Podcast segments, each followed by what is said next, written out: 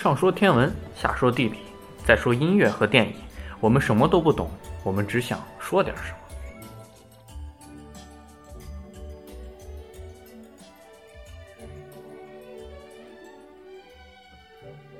那我们来聊聊电影。我们这一期电影的主题是一部瑞典电影，一个叫欧维的男人决定去死。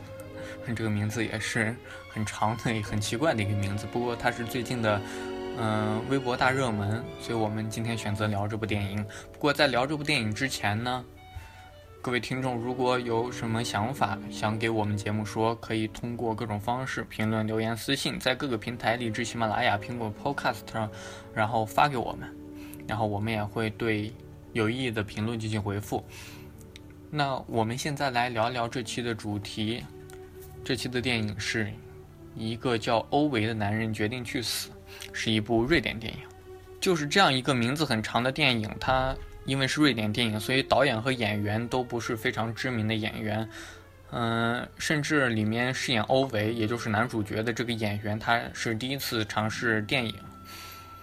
但这部电影的质量，我个人认为还是不错的，而且在豆瓣上也有八点八的高分评论，也是。我认为是值得大家一看的。我们这是我们节目也是第一次来聊到瑞典电影。其实瑞典这样一个寒冷的北欧国家，听起来好像跟电影没有什么关系。嗯，我们甚至都想不太起来有什么很有名的瑞典电影。嗯，仿佛瑞典就是一个在电影上远离主流世界，而就像这个国家在地理上也远离主流世界一样。但是。其实，熟悉电影史的朋友可以知道，瑞典其实在电影史上做出了不少贡献，尤其是在演员这一方面。就拿今天的奥斯卡来说的话，最佳女配角就是由一位瑞典的姑娘获得的。虽然这部片子的名字叫做《丹麦女孩》，但其实也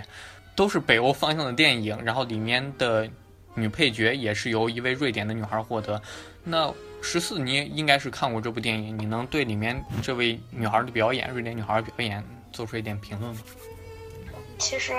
当时看这部电影的时候，并不知道她是瑞典人。其实，白人一般都看不出来是哪个国家的嘛。然后她在里这部片子里面饰演的那个变性人的妻子，然后就是一个默默付出为他的，最后也说不清是什么关系的，反正就是为他爱的那个人，就是一一直守护在他身边的一个女孩。女女人吧，呃，至于她演的，我觉得还行吧，但也并没有给我留下什么太深刻的印象。那你觉得这个电影值得推荐给大家吗？我觉得并不是特别好看的一部电影。如果大家对这个题材感兴趣的话，可以看一下。好，对，这丹麦女孩她其实讲的是变性人的故事。嗯，各位听众如果有兴趣的话，可以去看一下。刚刚。提到这个电影，就是为了因为有一位瑞典姑娘。其实，在电影它这种艺术形式的初创时期，大概是一百多年前，就有两位很有名很有名的瑞典美女被留名影史。然后一位是格丽泰·嘉宝，一位是英格丽·褒曼。这两位 饰演的角色和电影本身都成为不朽的经典。嗯，嘉宝她是。安娜·卡列尼娜《茶花女》在最早，早到在默片时代的扮演者，而褒曼的《卡萨布兰卡》和《东方快车谋杀案》都是影史级的作品。现在来看，她依然有她独特的艺术魅力和价值。而且，包曼七次入围奥斯卡，其中四次获奖，而嘉宝是奥斯卡终身成就奖得主。这可以看出，瑞典其实是一个出美女的国家，但是它不光出美女，它还出帅哥。在瑞典有一个家族叫做斯卡斯加德家族，他的父亲和七个儿子都对我来说都是帅的冒险，而且都是演员。一个父亲和七个儿子都是演员，其中很多名气也不小。比如说最近上映的《泰山归来》，虽然口碑不太好，但是。呃，也是好莱坞的一个大制作电影，里面就有斯卡斯加德家族的一个儿子在里面秀肌肉，所以瑞典它除俊男美女它是非常多的，但是它依旧有很多优秀的电影，但是说实话，我没看过很多，我其中只看过一部叫做《龙纹身的女孩》，也是一个有关人很细腻的东西。我觉得瑞典和瑞典演员演的电影好像都是这种不是非常大制作、非常细腻的、触动人心灵的这种东西，也是非常好的片子。总而言之，瑞典其实并不是一个远离电影中心的国家，反而它离电影中心是非常的近的。那这部片子。一个叫欧维的男人决定去死，听名字就知道他是一个丧偶的男人。他叫做欧维，他今年已经五十九岁了。他是个老工人，他对一切事情都充满原则，甚至偏激，而且固执。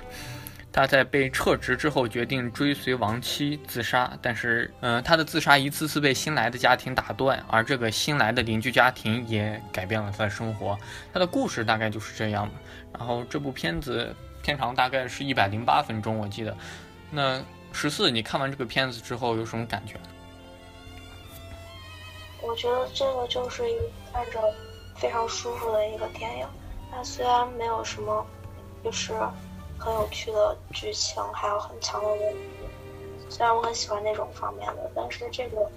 就看起来特别舒服，感觉就是看着虽然没有就是那。剧情方面没有什么吸引我的地方，但就是感觉还是很喜欢的。觉得它很流畅、很自然，是吗？对，包括那个就是男主，你刚刚说男主他第一次第一次演电影，但是就觉得他演的特别自然，特别符合这个老爷爷的气质。你对他里面感情戏啊、感情的抒发这种，你有觉得能触动到你吗？其实，呃，我看弹幕上很多人都是说他们一开始就哭了，后来哭了放心自杀。但其实我没有哭，我觉得虽然有些地方是能打动人的，但是并没有到那种哭的地步，因为他感觉本身就是一个，就是慢慢的在讲一个故事，然后他并没有去刻意的去打动人，就是可能其中有些地方会触到一些人的那种泪点吧。好的，但 确实这部片子是一部好片子，尤其是里面对感情和人物的刻画都非常的细腻，而里面刚才提到那个主演饰演一个非常刻薄的小老头，这种刻画确实我认为是入木三分的，这种很这种感情的铺陈很让我感动，而这部片子要让我说我最喜欢的应该是它的叙事手法。因为它没有拘泥于一种形式，而是用了多种的表达方式来展现他的过去，而里面对于父子之爱、夫妻之爱、邻里之爱、师生之爱、朋友之爱那各种感情的表现，它都能非常好的汇聚到一起，使得这个观众的情绪在本片最后有一个小的引爆。其实观影情绪的铺垫和爆发对一个电影非常的重要，而其实正常的电影手法都是在前面不断的进行感情铺垫来调动观众的观影情绪，然后在收尾的时候喷发出来，使得观众情绪有一个完美的释放，而这个就叫做电影的爆点，呃。举个例子来说，比如说恐怖片，我们经常会联想到这样一个情景：一个女主角鼓起勇气，拿起刀，颤颤巍巍地走向一扇关闭的门，离门越来越近，背景声音调也越来越高，观众的心也慢慢提到了嗓子眼。这时候，女主突然把门打开，可能里面突然飞出个什么，或者什么都没有。这时候音乐骤降，观众的情绪得到了爆发。这时候开门这个动作，它其实就是个很好的爆点，它能很好的调动观众的情绪。而优秀的导演是懂得怎样把握观众的情绪呢，尤其是带感情的片子、恐怖片、有反转因素这样的片子，更需要完全的调动观众的情绪，对他进行合理的感情引导。嗯，而很多片子它其实，在前面如果没有很强的感情的铺垫的话，它后面很可能会爆不出来，或者说爆不出来，它还硬爆，所以观众不会有任何的情绪波动，甚至会觉得很无聊。然后这时候爆点就不能叫做爆点了，就只能叫做尿点。所以我感觉它的情绪铺陈和它最后的引爆非常的好。本片的叙事结构我喜欢，喜欢在哪呢？这样我想起了另一部北欧的电影，那部电影的男主角就是刚才提到的斯卡斯加德家族的家长，一部丹麦的电影叫《女性隐者》，里面的叙事结构就是男主和女主邂逅。然后女主就开始给男主讲自己成长的故事，成长的故事里有剧情的发展，而男女主的关系也随着讲故事发展。然后最后女主的故事从小时候讲到了现在，讲到了这场邂逅，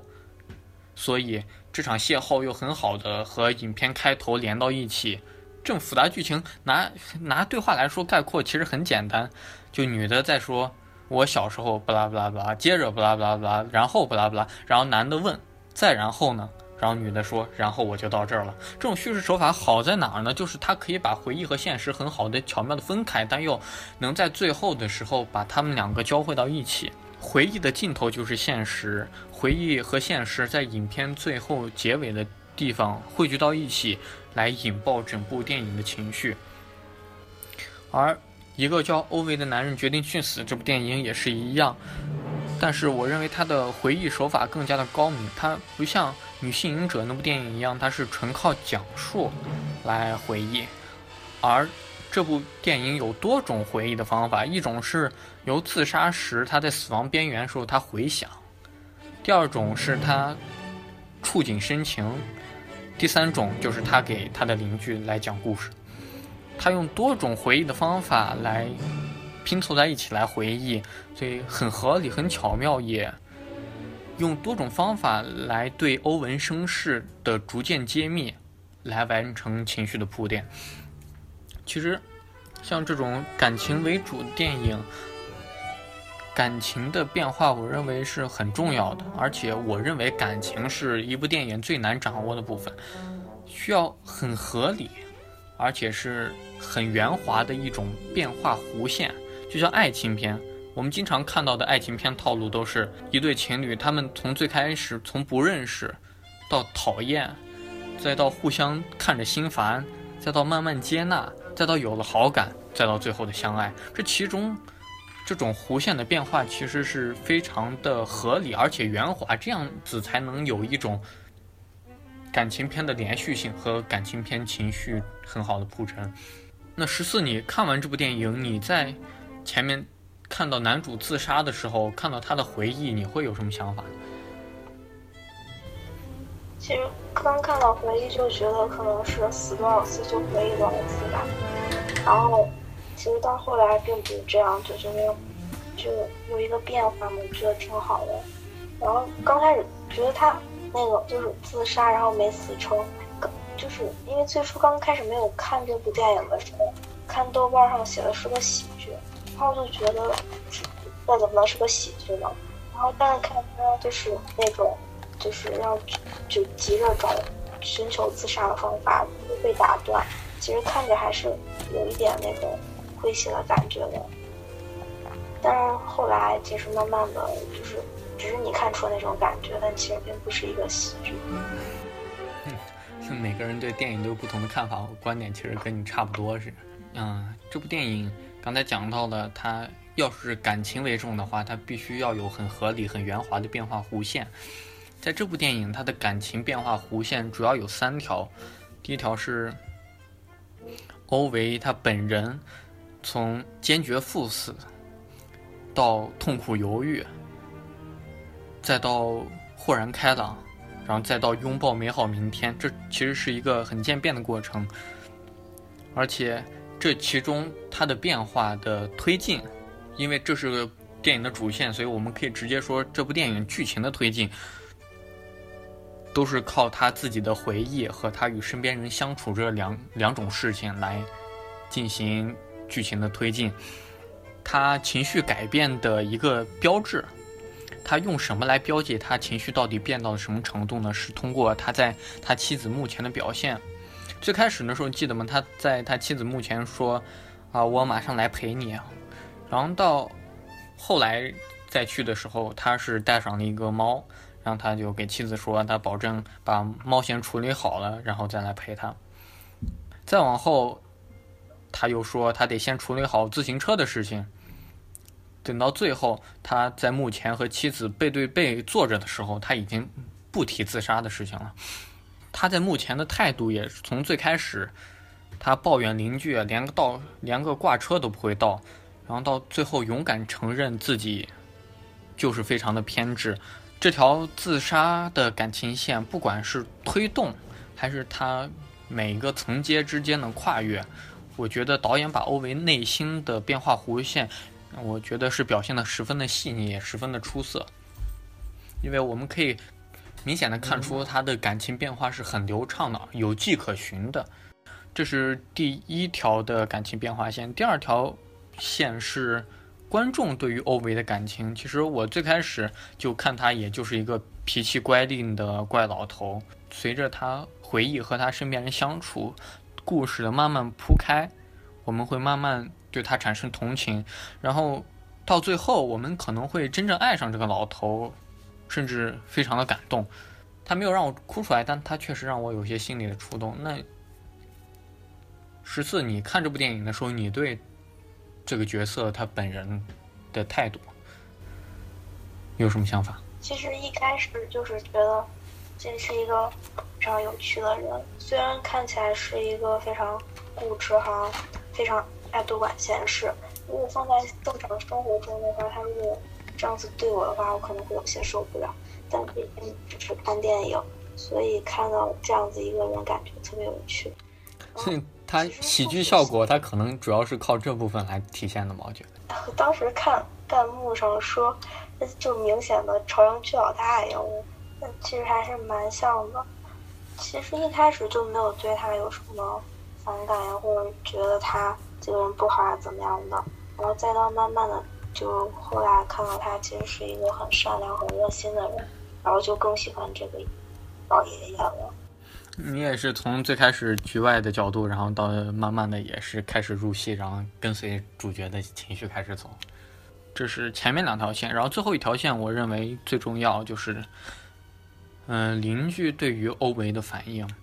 邻居到对欧维其实。最开始是反感的，这是毋庸置疑的。到最后的接受，和欧维一起吃甜点。觉得有意思的是，这部电影有三三幕的对比的戏，就是在葬礼的镜头上。嗯，第一场戏是母亲去世的时候，在教堂那个亲友席上只有欧维和父亲两个人。然后第二场戏连父亲都去世了，然后葬礼。教堂里亲友席上只有欧维一个人，但等到第三场欧维去世的时候，下面亲友席里就坐满满当当，全是他的邻居。欧维的亲人虽然越来越少，但只要他自己打开自己的心扉，所有人都是他自己的亲人。我觉得这个隐含的含义非常的好，而且我不认为这邻居对于欧维的变化是本片表现的很好的一部分，反而我认为他可能是本片的一个缺点。因为里面邻居设计的非常多啊，邻居啊，新搬来的邻居，新搬来邻居家媳妇儿啊，孩子啊，然后和他反目成仇的朋友啊，那一家，然后还有一个经常在篱笆上尿尿的狗的女主人，然后还有那个基佬和他朋友之类，还有养老院开每次开车来的那个 boss，因为这些邻居。太多了，所以导演只能把笔墨着重放在那他的那个邻居的伊朗伊朗妻子身上，其他人没有太多镜头被反映他们对欧维的感情变化的弧线，所以到最后他被大家接纳的时候，我个人看起来这部分是有点生硬的，因为我。发现这部电影主要的问题就是在这条邻居对他的线上，我觉得不是表现的非常好。那么问题在哪呢？可能就是因为他其实把每一个邻居是用来单独表现的，基本上是欧维和其中某一个在单独的进行交往，所以。它其实浪费了很多的时间成本。如果让我拍的话，我可能会把他们都放到一起，或者说，我我在里面会设置一个类似居委会一样的东西，让他们每周开一次会，然后他们每次开会讨论欧维的话题，讨论欧维的态度都有转变的话，这就可以用一个会这样简单的东西来表示大家的性格，而不是他每次见到带狗的女人，她有那个女人对她有一种情绪变化，而每次见到开车的 boss，那个 boss 对她有一种情绪变化，这我感觉是浪费了不少笔墨，而且每个变化弧线，我认为都不是非常的流畅和完美。我我都觉得他这个变化主要主要是那个就是从伊朗那边新来的那一家人的一个变化，因为乌维他这么多年了，其实他因为他妻子死去了六个月了嘛。他性格应该长久以来都是这个样子的，所以之前住在这儿的邻居应该很早就知道他这个性格，所以包括那个养狗的那个人，他可能一直都是对欧维就是抱有一种反感的这样的态度。然后他的那个老，虽然反目成仇，那个老朋友可能也是，其实我觉得他们并没有多反目，就是可能心理上会有一些别扭，但还是会。就把他当做朋友一样的看待的那种感觉，其实主要觉得还是新来的这一个人的态度的转变。但你不觉得大家对他有点别扭这种感觉，等到最后大家都非常的认同他，和他一起吃甜点这种变化，你不觉得很生硬吗？我我觉得是他是欧维自己对别人的变化，不是别人对他的变化，因为他刚开始是想想要自杀的，但是后来就。感受到了周围人是需要他的，所以他就渐渐的不想自杀，所以他可能脾气就就对他们可能就没有那么的，就是强求了，就那种感觉，就可能是他放下来了。有道理。那我们来讲讲这部片子里面的梗，它里面的梗主要是在企业，尤其是瑞典本土企业这一方面。那十四，你有没有看出来几个梗？我就看到那个车，然后还对车不是很懂，然后感觉莫名其妙的，就好是好玩的那个。哦，就是嗯，一说车，这里面车主要就是男主欧维他的开，他喜欢开萨博车，然后另一个他的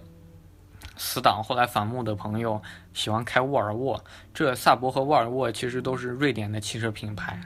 他们对。车的理念其实是不尽相同的，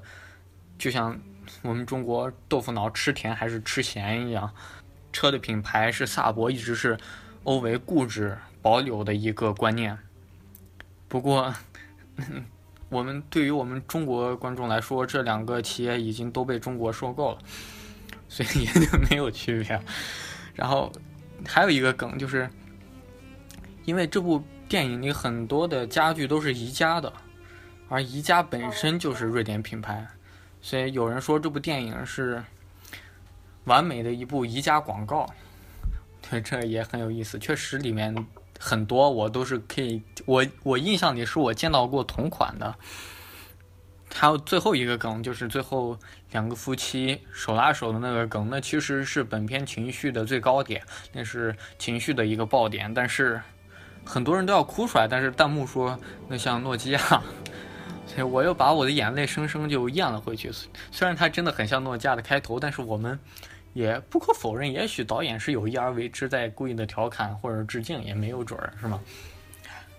这部电影一个叫《欧维的男人决定去死》这部瑞典电影，其实推荐各位听众朋友去看一下，尤其是女性的听众朋友，因为它里面的感情确实很细腻的，而且尤其是它里面男主角的表演，他是第一次。呃，在大荧幕上表演，但是我认为是非常的老练的，所以如果大家的心思比较细腻，或者说比较喜欢这一类家庭感情类的电影，就可以去看一看这部叫做一个叫欧维的男人决定去死的电影，这是今年刚上的新片。那这期节目就是这样，我是萨萨，我是十四，希望大家继续关注我们，可以给我们留言，拜拜。